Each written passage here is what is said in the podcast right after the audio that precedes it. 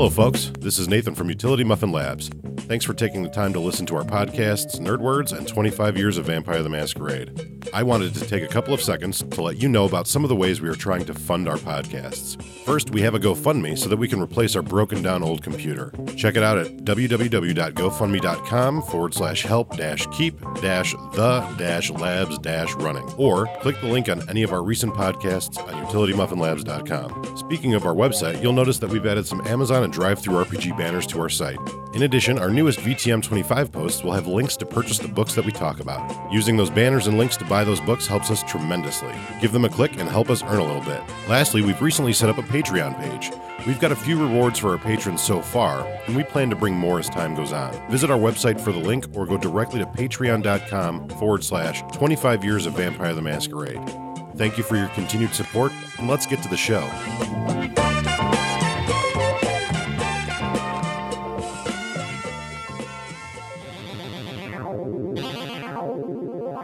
Here is a reminder from the American Medical Association. Games. Here's some games. Games that want to get out. See? More games. Don't pour sulfuric acid on your genitals. What are your qualifications? Well, I initially I'm a graduate of the Harvard Business School. I travel quite extensively. I lived through the Black Plague, and I had a pretty good time during that. I've seen The Exorcist about 167 times, and it keeps getting funnier every single time I see it. This is the Nerd Words Podcast. You guys care to comment? What do you mean, like, buying shoes? On utilitymuffinlabs.com. To another wonderful episode of the Nerd Words Podcast. My name is Nathan. And I'm Bob. And we've come to you once again to talk about, stuff. We're not really going to get too deep. Like last couple of episodes, we've been talking about like the books we've been reviewing and like how we've used them, how we've utilized them in our games. I don't really think it bears talking about in this one, but we are going to talk about vampire related stuff because why not? That's what we do. And before we jump into that, right? I want to let something know. We had I want to state me. It's half a utility here, Muffin Labs. I kind of pooed on D&D a little bit, Dungeons and Dragons. I've been like anti D&D, but I've always stated I play D&D, that I'm in D&D, that I have a shelf dedicated to Dungeons and Dragons, Forgotten Realms, and then Pathfinder. So Clearly, if I bought it, I endorsed it, I played it. It's my personal belief that I do not get much from it because I've never encountered a story that drew me into it.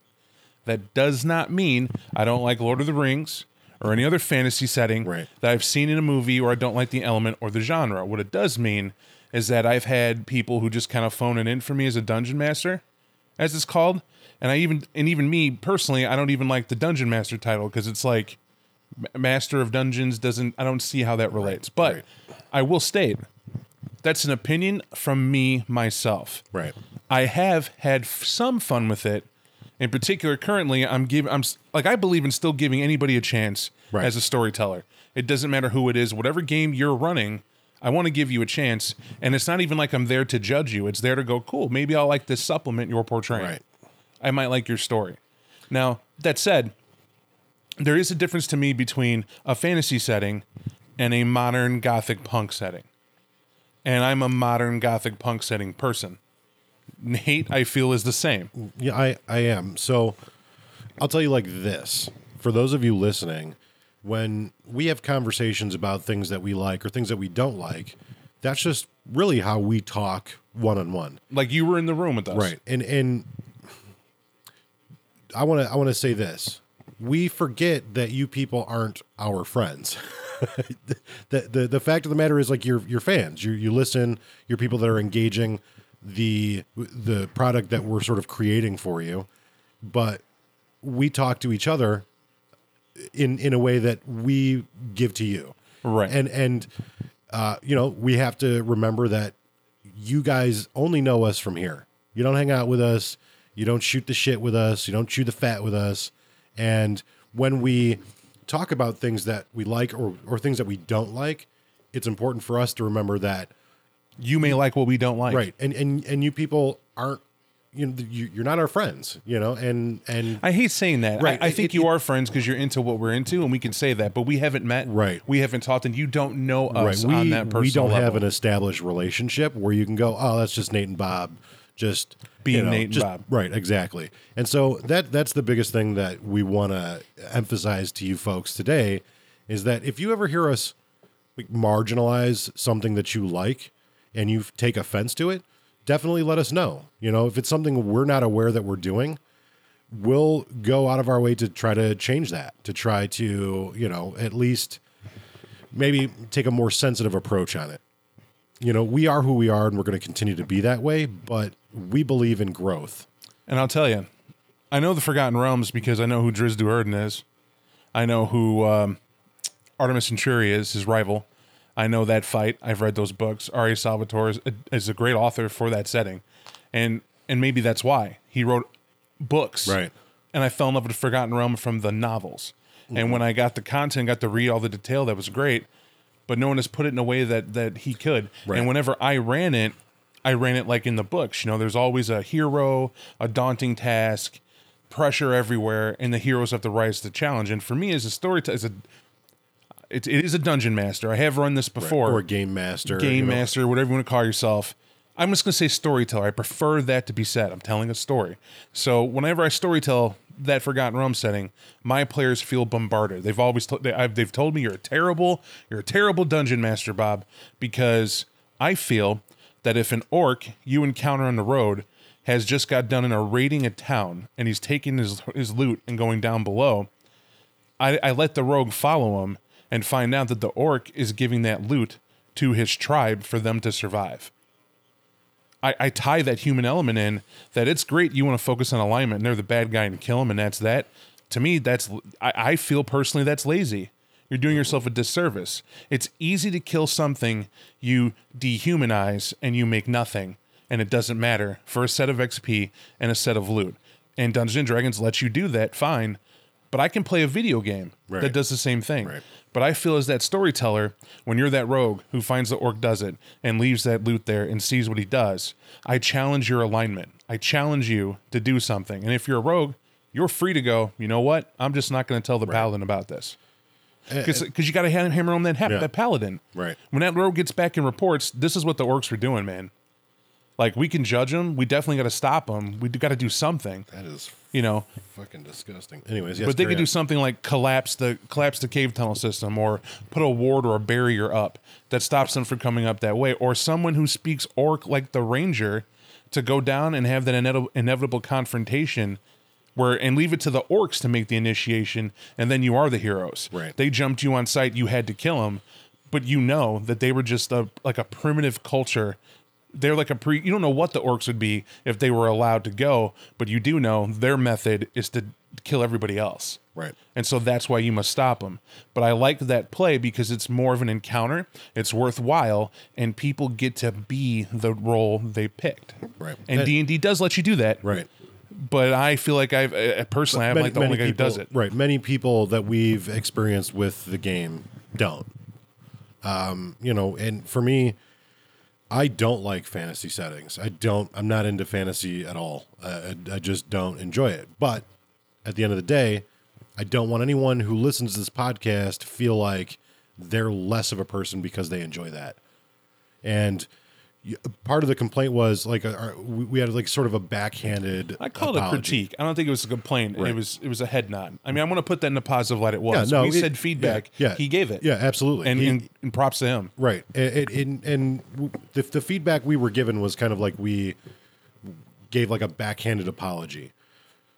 Honestly, truthfully, from the heart, anybody that's into the sort of stuff that really anybody that's into anything. It's not our job to judge what you're into. You are more than welcome to enjoy that stuff, and you're justified for enjoying it because it brings you pleasure, brings you happiness. And at the end of the day, we don't want to seem like we're trying to take away from you as a person because you enjoy that stuff. You're well within your right. Whatever moves you through your day is what you should do, and you should be proud of it. And when we kind of bag on it, it's not meant to bag on you. Or how I want to put it If we give you that respect to like what you like and not like what you like, we demand the same thing. I'm just going to put it out there like that because we're adults, right? If I prefer a brand of water and you got another one, it doesn't mean we start a war. Right. It means you drink your water and move on. Right. You know, that's how it is. Right. But I appreciate it because it lets us know that there is a way. We don't have to be as the way we've been. Right. We don't have to talk shit about what you like to make ourselves feel better. And we'll make sure that we don't do that. And as I said, I posted on our website just kind of like an explanation of the situation. And, you know, I feel strongly that if a situation arises where you're like, these guys are assholes, they keep talking, you know, bad about this or, you know, I feel like, you know, I was crapped on because I enjoy something, bring it to our attention. The only way we're ever going to know we've kind of like put our listeners or our fans or our friends in that position is if we're told, you know, and we really appreciate the person who brought it to our attention. So let's move on. And past for the record, Vin Diesel likes D&D.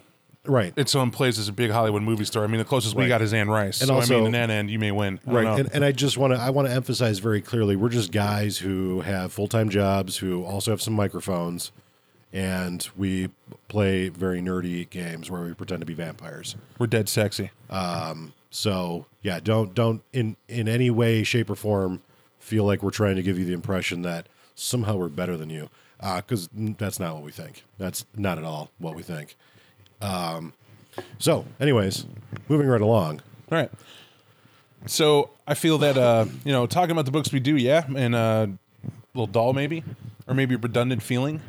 But truth be told, the Book of Nod is what we just did, and I got to tell you, it just made me think about how do you play caveman vampires?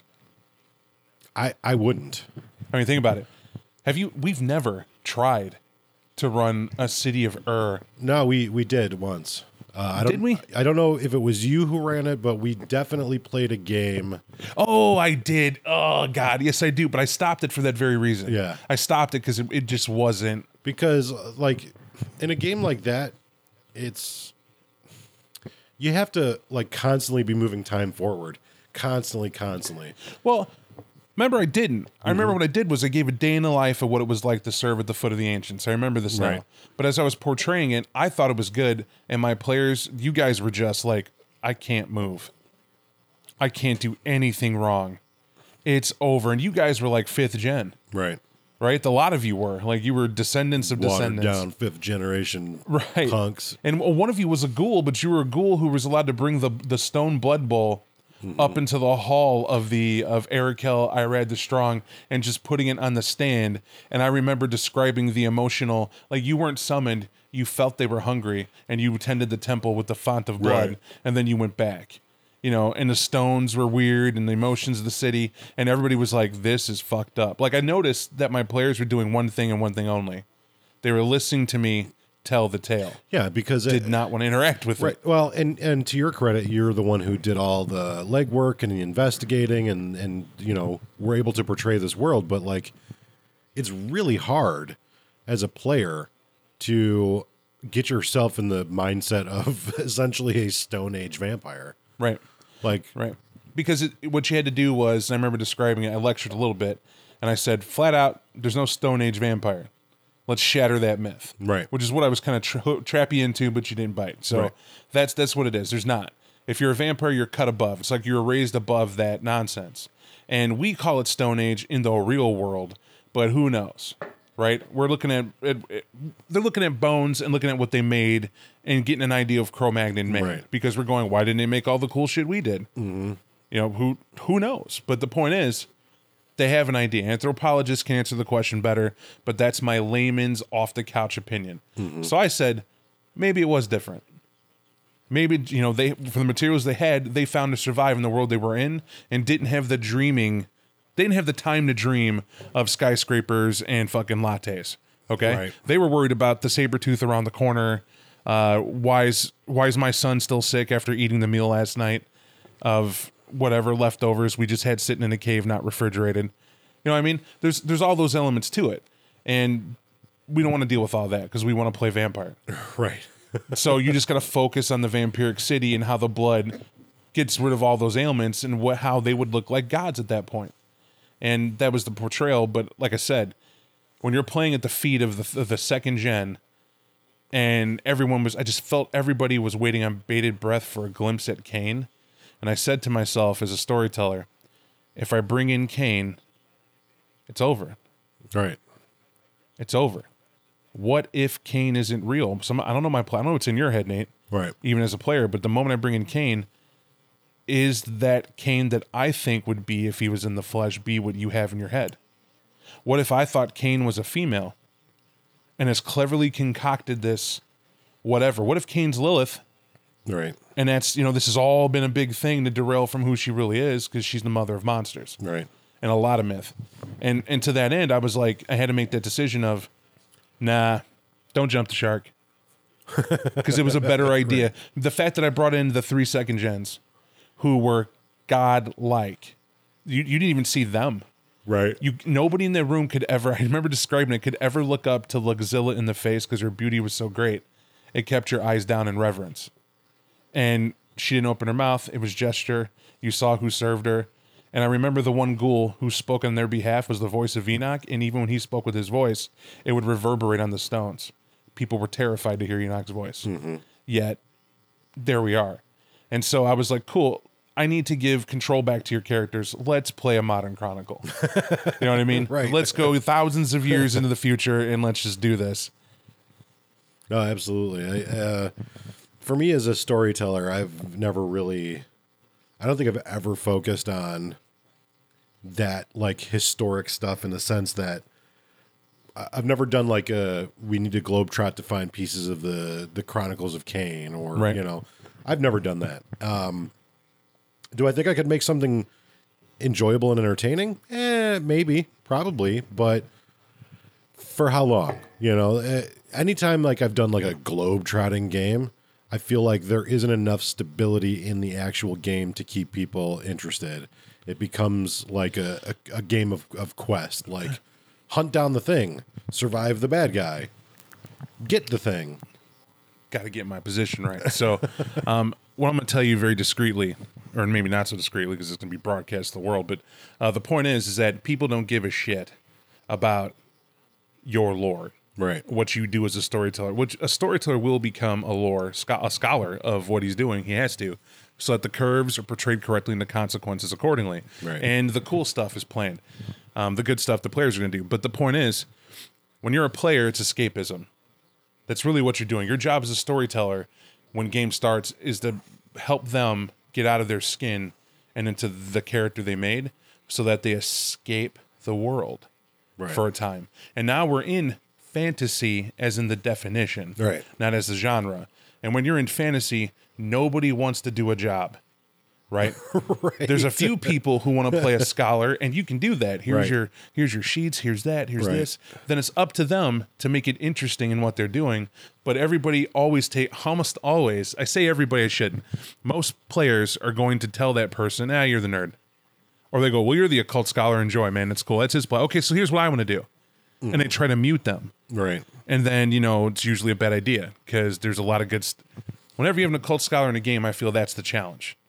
How do you stay social and bring up all the stuff you know without seeming like the know-it-all? Right. Do it in a cool way. And the answer isn't simple because every group has its own personality.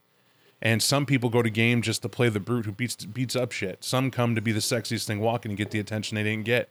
And some people literally become Bill the Butcher.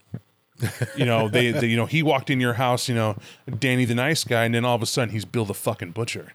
Right. Festooning entrails and silencing the room every time it's his turn. Those dynamic role players exist. That's me. I'm one, you're one. Mm-hmm. But we understand that horrifically so that you can alienate yourself because people will then call you an elitist. Right. You're ruining my fun because you're so good at what you do. What I wanted to do was never showcased. Yeah. And we had to learn to, whatever we do, bring everyone else along. You do. I think you'll find in a lot of gaming troops that you're going to have 4 or 5 people that, they have their ideas and they have their concepts, but they're not really the more active. Then you're going to have a couple of people who their whole idea is just like bulldog it, just run forward. And oftentimes when you find yourself that bulldog, you're going to realize real quick that, well, it's either your show or it's your gaming group show. And you have to include those people. So I feel like it's very true. You bear the responsibility when you're the bulldog, when you're the role player, when you're gung ho. Bring your group along with you. They're there for you as well. And especially in a friend setting, like you want them to continue to play. You want those people who may not be as overt as you, or they may not be as aggressive as you, to come along for the ride. And let me tell you your true challenge as a storyteller. The first storyteller had to convince a group of 4 or 5, whatever number he had, that what he's trying to do is worthwhile spending your time in, spending your dime in, to be entertaining. It has to be. So whatever he told you, he or she told you to get you to sit down, to trust in them that much. I do mean trust. You then had to learn how to act from them, right? You're taking your cues from them, how to get in character, do your role, what you feel, what you see, and they're going to paint that picture. But the storyteller's painting that picture for you to get used to being that, to not being, I'm Bob. Mm-hmm. You don't want Bob. You want Craig and Vampmore, or whatever my name is, you know, whatever I've created, you want that. And, you know, Vampmore has got to be sexy. He's got to be confident. He has to woo hearts and crush enemies. And he doesn't have to literally do it unless that's the scene, but he has to at least portray it. Right. You know, so when he's approached right, it sounds right. Cause the storyteller is trusting you to play that role. Cause he's built the plot around that guy being in it. Right. So there was a question that we got asked by one of our listeners. I don't know if he listens to this podcast, but hopefully will after today. But the question was, how do you deal with, as a player, or even as a storyteller, I suppose would be an adequate question. How do you deal with people that constantly go in and out of game, both in a tabletop and a LARP? They go in and out of character. Yeah, that's... So I'll tell you this. From my perspective on tabletop, I don't mind when my players go out of character because I feel like it's a different kind of setting. We're running a game, but at the same time... All right, so I understand you correctly, that they don't stay in character during game. They're often out? Sure. I guess. I mean, the question was basically as I presented it. Okay. So we have sort of freedom to extrapolate.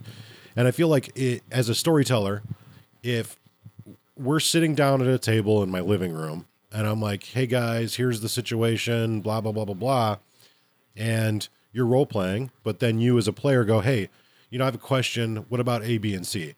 To me, it's easier to deal with that because we're in the process of running a game. I don't mind so much. They're still role-playing, though. Right. They're still role-playing, but they're not in character. I don't want you as a player to go, I'm Vlad Tepes. That's being a dick. Right. Because if that player doesn't know how to portray that and they ask a question, they're entitled. Right, absolutely. So for me, a tabletop game, I'm open with your in and out of character because we're going to be doing a lot of conversing with that version. Yep. Right. I'm going to be going, hey, I need you to roll this dice. Hey, Bob, what do you think of what would your character do in this situation? You know, so I'm more asking things out of character because it's a kind of a more multifaceted situation. However, when you're at a LARP, the key to a LARP is that you're there and you're in character the entire game. You're typically not having out of character conversations unless, say, for instance, I describe to you what I'm wearing, or I describe an effect of a power. But it's not kind of apples to apples, though, because it's still, whether tabletop or live action, they're still entitled to ask questions. Oh, yeah, absolutely. To get that grip, and you're saying that's fine. Absolutely. But but you know the difference between... The out of character, to me, that all is in character. Right. Because if it's related to game, asking what we're doing now, related to here, what we're doing, that's in game. Right. Even if you're not acting. Right. Because you're trying to figure out how to correctly act it, that's okay. Right. Time stop, game stop, whatever, explain... Resume, it's fine. That's gaming. Yeah. out of character is when, in the middle of a scene, someone decides it's time to get caught up on Candy Crush, right? Or, you know, now it's time for me to make that phone call for whatever. I'm hungry. Hey, guys, we're in the park and the prince is talking, but who wants to throw down on this pizza order? You know, when you, to me, the difference between in character and out of character and what you're describing is the difference between adding to the game, going with the flow of the game, or alternately disrupting the game. Correct. Being out of character to me means causing a disruption that hinders the flow of the game, stops it dead in its tracks. When I walk in from work and I, you know, it's 9:30, 10 o'clock, and I'm like, hey, what's up, everybody? And people are like, oh, hey, what's going on? Oh, it's a cool thing you do, blah, blah, blah, blah. I've disrupted the game. I'm not even playing the game. I'm out of character like a mofo. But entitled to your friends. Right. But I've brought all of those people out of the game. Right. And that's my bad. But at the same time, how hard is it to be like, what's up? You don't play. Piss off. Like, keep it moving. Whatever it is. Right. But, dude, here's another, because I'll kind of segue off that question, if that's okay. We have... because I don't want to nip that question in the bud, but I feel, unless you have more to it. But how do we deal with that? Oh, shit. I thought we already addressed that. No, we just addressed kind of like what it was. So how we deal with it is that if they're, like we were saying, if it's in-game, encourage it. Because eventually that player will stop because he knows the answer or she knows the answer, and it will be a worthwhile player. As it said, as long as they have the potential to learn, they will be that caliber of player that they were meant to be and be worthwhile to you telling a story to. And they will teach others, you know, teach one person, they will teach more. And that's just teach them right. And that's the thing. However, if you have that person that's constantly out of game talking about life and out of game talking about... Dude, I went to the bar the other night and I got blah, blah, blah. What I like to do, and this is me very much, me and those listening know this, I will literally stop and go, hey, dickhead, who's this about right now? Is it about us playing or you talking about some bullshit in your life? Because no offense, you got here 2 hours early and we're just talking about the world of what you had going on in tabletop, or we're at the park or wherever we're at for the setting for the LARP and you got here right when you got off work and you stood out and you ate your food and you were quiet and then you drank your Red Bull. And after you drank your Red Bull, the show was on and we said nothing. Right. We're your friend. You wanted to talk. We heard you. Therapy happened already, buddy. Right. And now everyone's here to have the fun from it. And yeah, I'm cruel about it because I'm quality. And that's how everybody should think when you're storytelling. When you're a player, I'm quality. Right. I came here because I'm good. Even if everyone will have their opinion about everybody else's role-playing style, but I roll with the confidence and fact that I am time-tested, delivered at being good because I invested the money, I invested the time, and I feel that nobody's complained that I'm bad. No storytellers approach me that I'm ruining the fun. So I'm immersed. Why are you being rude? Right. And to me, that person needs to be rude back. And when I find 9 times out of 10, they'll usually be like, all right, Bob, I get it. Stop being a dick. I'll be like, okay, I apologize for being a dick, but you get my point? Yeah, no, seriously, man. Do you get my point? And normally you get a head nod. Thank you. I appreciate it. And move on. So that's definitely one way to approach it. Another way to approach it, if you're a storyteller, even if you're a player in a game. For me, when I encounter a player that's disruptive, usually I'll just do something as simple as, hey, man, let's keep it in game. Because if you've broken down that wall, and people will do this shit. We would see this stuff at Gen Con all the time. People would role-play their character and then immediately jump out of game to add personal commentary to whatever they said. And that's annoying as fuck. To me, that's an... like, give an example. So like, let's say they're having a conversation and somebody asks them a question. And in character, they're like, I talked to the Primogen and the Primogen told me this. And then they'll immediately throw a hand over their heart or cross their fingers and go, yeah, but the Primogen sucks and they're a loser and they're not very good at it. But, you know, it's whatever. And then jump back into character. That's infuriating. Right. It is. It's absolutely infuriating. But having dealt with those situations for so long, I've learned there's a couple of key things that I'll do. First and foremost, I'll give them the, hey, let's keep it in character. Because not only are you breaking the flow of the game, you're breaking that immersion. You're incredibly rude. Right, but you're being rude. You're giving us out-of-game commentary we didn't ask for and don't need. And you're going to confuse people who are standing over there who didn't see you cross your fingers. And they go, yeah, that guy just called our Primogen a schmuck and said he sucks. So now let's go get the Primogen and tell him. So I'll do that a couple of times. I'll say, hey, let's keep it in game. If that doesn't work and the issue persists, I'll then do what I like to call the corporate feedback.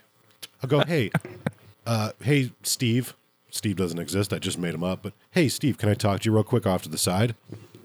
And I'll give them feedback. And I'll say, you know, I understand you're here to have a good time, but every time you go out a game while we're role-playing, you know, I'll do this. Not to shame them, because sometimes these people just don't understand that what they're doing is kind of rude and shitty. I don't believe that. And that's fair, but remember, I'm dealing with this from like... I ain't corporate... Right. I know how I operate, because I want to preface this. It depends on who I'm representing. Right. If I'm representing a game of Utility Muffin Labs, you will never see my first answer. Right. Because you can't. Oh, and to be fair, this is something that I've cultivated over a long period of time of starting from, hey, you fucking asshole, could you stop breaking character? I'm trying to roleplay here. That's how I handled things for years. Because in that situation, I guess where we're driving to, there is a corporate way to respond. I know you have good. Right. I'm gonna let you finish. But Beyonce got a fine booty, right? Okay, so like the point is that in character, out of character is such a. It's not vague. We get what you're saying and how that's difficult to address, but it is clearly situational, right? Based on its disruption. I think Nate already nailed it best. It depends if it relates to game. Does it add to or take from? And if it takes from, there's some take from that's okay. Right. Hey guys, I'm thirsty too, real quick. Does anybody else need something to drink? We're at a LARP. I'm gonna go run and get drinks. That's cool. The people need to have fun. That's part of it. Another thing that we used to do, that if you're storytelling a game, might be something you want to try. We used to go, anything said at game, while game is running, in game is fair game. Anything you say out of your mouth within the confines of our game, where it's running, unless you go over the fuck there. Where that line is, and you cross that line, you can have all the conversations you want. But if you say something from point A to point B when game starts to game ends, it's fair game. We also used to do a thing too, and this is kind of a cruel mistress and can be abused, but we basically said anything that you say about this game, if a player playing an Nosferatu hears it, they can use it in game as if it's their own knowledge. And that was... Those are two great house rules that we developed that actually nipped that in the bud quite a bit. Yeah. Here's also the problem, and made everybody super paranoid. Yeah. Oh yeah. But like they'd be out of game sitting at it. Like Denny's used to be the bomb place to hang out after game. And we would go to that establishment and sit there, have drinks and moons over who's hammy. And we'd sit there and that's the fucking slop, dude. But anyway, I'd sit there and I'd watch people try to get me in the most remote corner and start pushing and herding tables away. Ignore what the restaurant manager, how he wanted the tables. Remember, they would sit far away and they wouldn't talk and they're practically in my lap to talk to me. And I'm like trying to eat.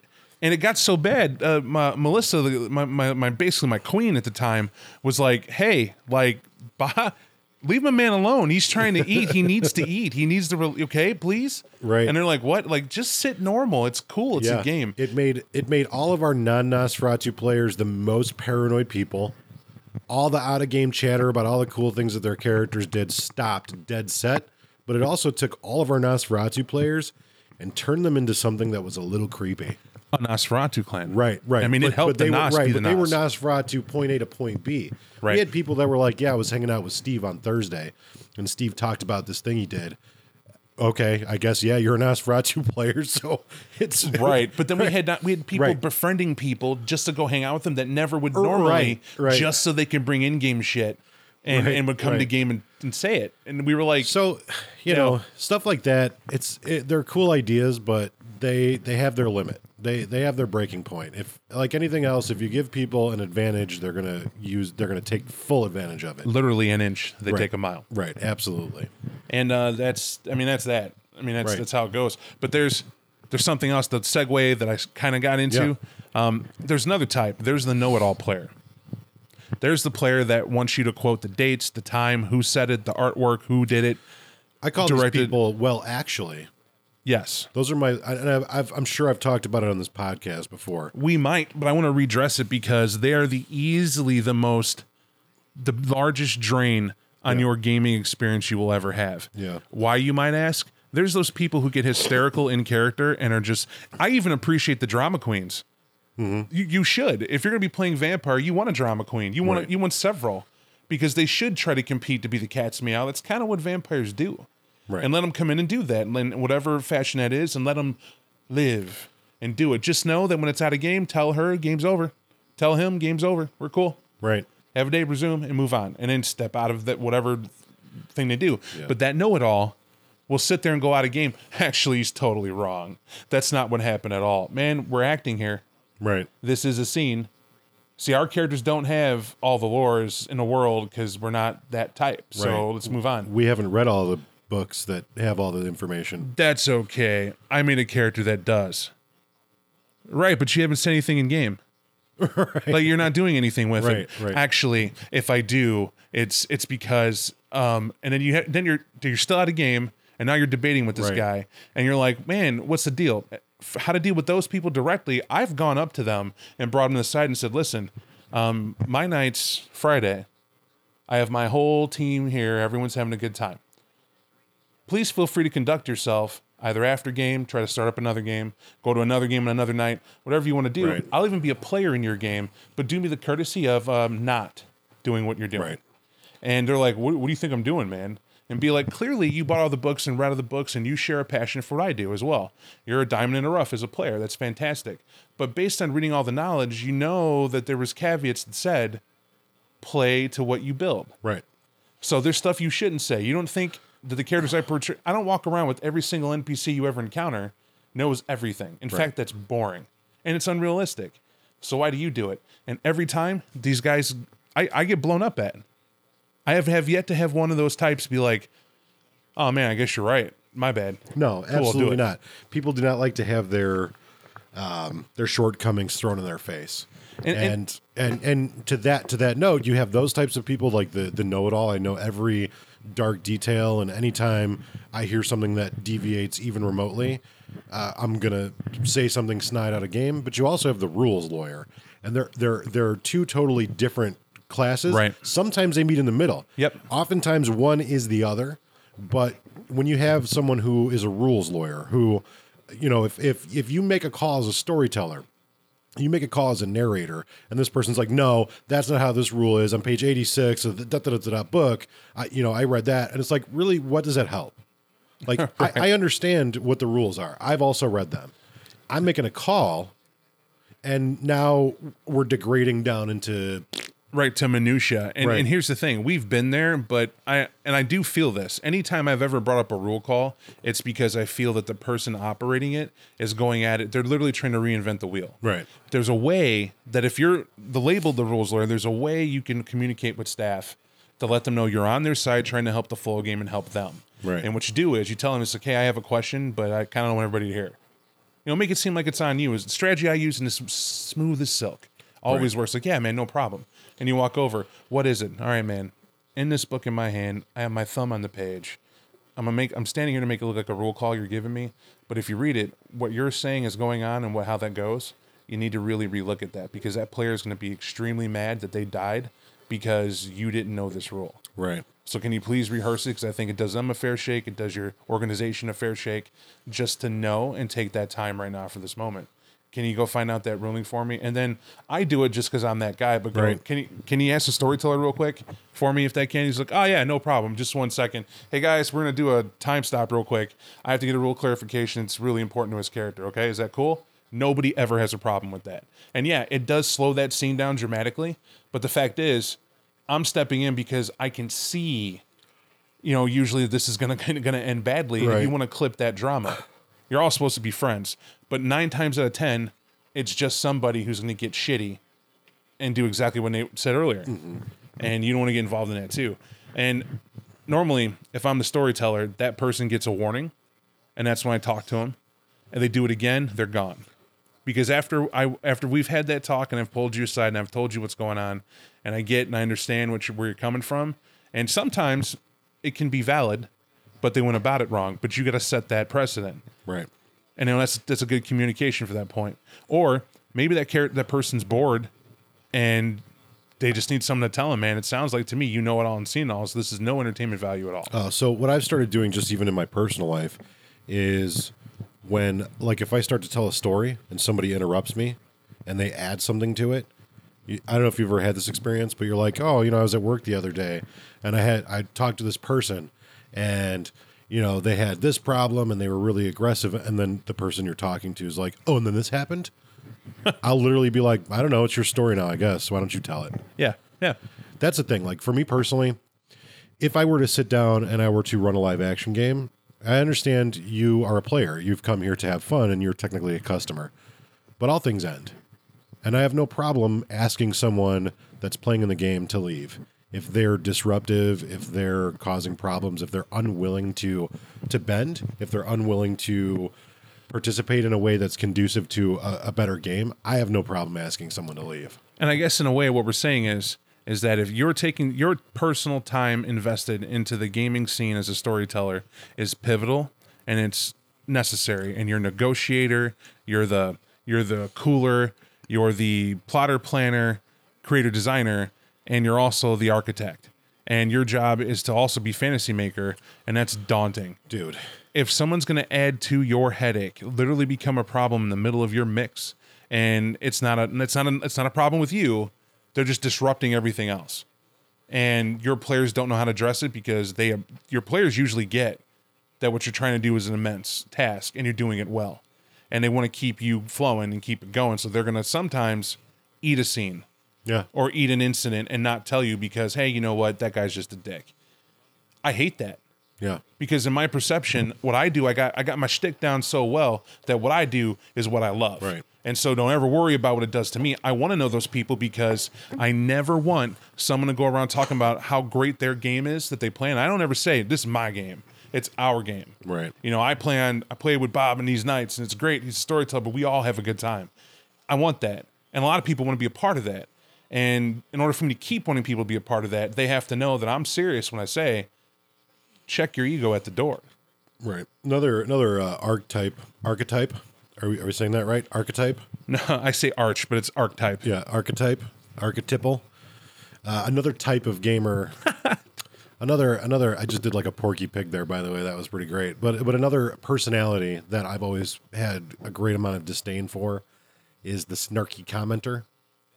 So you're having a pivotal scene, something very dramatic and important is going on, and they make these little snarky comments out of game. There's a couple of people you could probably visually imagine in your head that are like that. That we've interacted with. Got a few. I can't stand that. To me... If you're there to play the game and you don't enjoy how we're portraying whatever we're portraying, when the game is over, you can come talk to me. But what I don't appreciate is when you stand at a game and you talk shit while a game is going on. These are all things that, and it's really terrible too, because a lot of times these people are really good role players, but it's like, hey man, you can criticize us. You can have a conversation. And I feel like as a storyteller, it's your job that when you encounter these types of personalities, you should talk to these players one-on-one. You should take them aside and go, hey, you know, I noticed you had some comments. What was going on? What was your criticism? But then you as a storyteller, you have to go, okay, I'm going to listen to what this person says, and I'm going to process it and go, is this an issue with me? This criticism that they had, if they had legitimate criticism, is it legitimate? Is it something that, okay, I need to address this? Or are they just an asshole? That's a total possibility. And that's know your audience. That's know who you're dealing with. Right. And that's personal. But I got to say, all we're talking about is things that can derail it. And I want to add this in its total. The ideal you always want to operate your game at is that it's a troop. Right. And that troop is collective. You all share in telling the same story that you want to keep breathing and moving and staying interesting. You don't want to let those things fester because there'll be a bigger and bigger problem as that person thinks their behavior is acceptable. What's worse, though, is let's say you don't address them immediately, and I'm going to tell you the one worst thing you can do as a storyteller ever. Say you're a good storyteller. Say you're great with story and everything else. But you kind of let that get to you, and you prop yourself up so high, no one can ever go. Like, I prop myself up there high on my confidence, right? But I still humble myself enough every time I read a background from a player who invested some great time to make it, because they're actually giving me the fuel to stay strong and connecting it up. They add to it. They're right there with me is what I'm saying. So to know me is to know that. That's how I truly feel. My heart's in it. But I hear so many other storytellers, you'll go to them and they're good, and it's tragic, but you'll hear them literally shit on players who made a bad call before game. It's totally out of game. It's straight up how they feel. That's why games end. And they're making fun of, like, we stopped going to games, right, honestly, because of that. And that was recent. It was like, this is heartbreaking. Like, you're good, but we right. can't be here because we don't want to be a part of what you're doing. Right. If you think that your game is so great that it's above the efforts of your players, then you should just write a novel. It's social bullying is what it is. You're literally trapping people, tricking them into coming to play a game when you don't want them to play, you want them to listen. Right. Or you want them to come and worship at the throne of you as a storyteller. That ain't what's happening. That's called therapy. Right. You run a game, and your game is for your players. And there are going to be things, I say, stay true to your story, but do that within the confines of keeping your player. Don't shit on your players. The social contract said, you storyteller, them players all are equal. Right. You right. just have different hats. Right. That's it. Right. So I say that because I got 8 minutes. You got 8 minutes? Yeah. That's all right. We got 45. Okay, good. What are you doing at 5 o'clock? I got to jump in, write up stuff for you, write up stuff for that, and then get that going because I agreed to it. Yeah. No. This was I was baiting you. What are you doing at 5 o'clock? Oh, sorry. At 5 o'clock, I got involved in a pretty great thing. We're running a Game of Thrones themed server using Ark as the medium, mm-hmm. but it takes away all the dangerous dinosaurs, and we're using horses for mounts. They have a lot of cool mods that let players portray people from Game of Thrones. And we do it in a time period where players can still alter the story of what can happen in right. the future with all the politics of Game of Thrones, mature role-playing, adult right. content. And the site, if you're familiar with Steam, it's Songs of Westeros. You can find us on Steam there. And it'll connect you to the website, which is sowrp.com. Yep. And that's SOWRP.com. And you go right to the site. It'll state everything I just said right here. And if you're interested, we'll find you there. Yeah. If you follow us on Twitter, I linked to their site yesterday, Thursday the 20th of April, 420. You know what I'm saying? Yeah. So I linked to them yesterday. You know, check them out. A friend of ours is running it, and Bob is involved. Another friend of ours. You'll know it's me because it's Robert Batten. That's my name on the Discord, so you know it's me. So yeah, check it out. If you're interested in online roleplay, if you're interested in Game of Thrones, if you play Ark, if you hate dinosaurs. They're gone. You know, any of those things. At least the majority. Yeah, because like, if this was Ark with the dinosaurs in it, I wouldn't at all participate. But this might not be enough for you. Let me give you this insight. If you've been listening, following us on either 25 years or on this, you'll know one thing. If we're involved, it's real. And what I mean by real, we're not interested in the fact that it's Ark. We're interested that we can immerse you in the world of Game of Thrones. Right. That's what it's about. Your character matters. So when you log in and give a history, we are we're part of the storytelling team. We are absolutely working.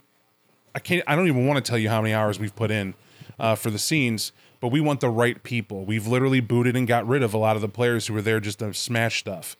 Because yeah. Ark already has servers for that. Yeah. We're not here for that. We're here for the role-playing experience. Right. If you enjoy role-playing, if you enjoy serious characterization, I would definitely check it out. Having said that, we are still working on a sort of elusive vampire game that takes place online that Bob and I will be storytelling in. We don't have specific dates, but please keep it in mind. It is something that we're going to be offering. It is something we're going to be offering as a reward for our patrons through Patreon. So please keep that in mind. If you're looking to do a kind of quote-unquote live-action role-playing, voice-to-voice, we're going to be setting this up. We're going to have more details later on. So definitely keep that in mind. I can give you a preview definite. If you're not familiar with the Discord software, that's what we're going to be using it on to build one half of it. And on there, you're going to be able to get, clan feeds, position feeds, people want to speak to, and you can text as you want, but then you're also going to be able to jump in a conversation with them based on where you are located. Right. Freedom to make a channel to chat in is what we want to go with. And we're right now working out the kinks with how that works so far. Very positive mm-hmm. results. But what I also want to tell you is that definitely for our patrons, for what this is going to go. And if you're interested in being a part of it and you hear this, submit your email to Utility Muffin Labs. Yep. At gmail.com. And once you submit it, we will set you up for an interview with either me or Nate or both of us, depending on scheduling goes. And I want to set this precedent. If you're the right type and the right fit, you're going to be in. We can't have everybody on because if we invite the world open, what we just talked about in this podcast was deliberate. Right. We want everyone to get along. We want everyone to enjoy it, and everyone's character matters. In order to do that, we literally have to set a standard off the bat.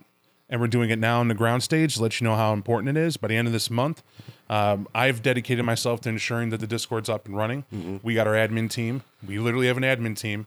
So we're serious about it, and it's going to be there. But the idea behind it is worldwide, on your timetable, when you're able to tune in, you can accomplish stuff for your character. That said, me and Nate are central.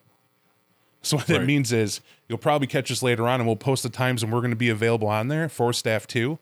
And if you don't want to be on unless we're on, you'll have that privilege. Right. But if you want to get on to social and talk, feel free. Right. We're also working out a Discord server for Utility Muffin Labs for our patrons, for the people that we give the information to meet up with us. So like any meetups that we have, we're going to do on Discord, questions, answers, BS, nonsense, fun information. So we're gonna the drama channel. We're gonna be giving out we're gonna be giving out some information in the coming weeks about all that stuff. So definitely stay tuned if it's something you're interested in.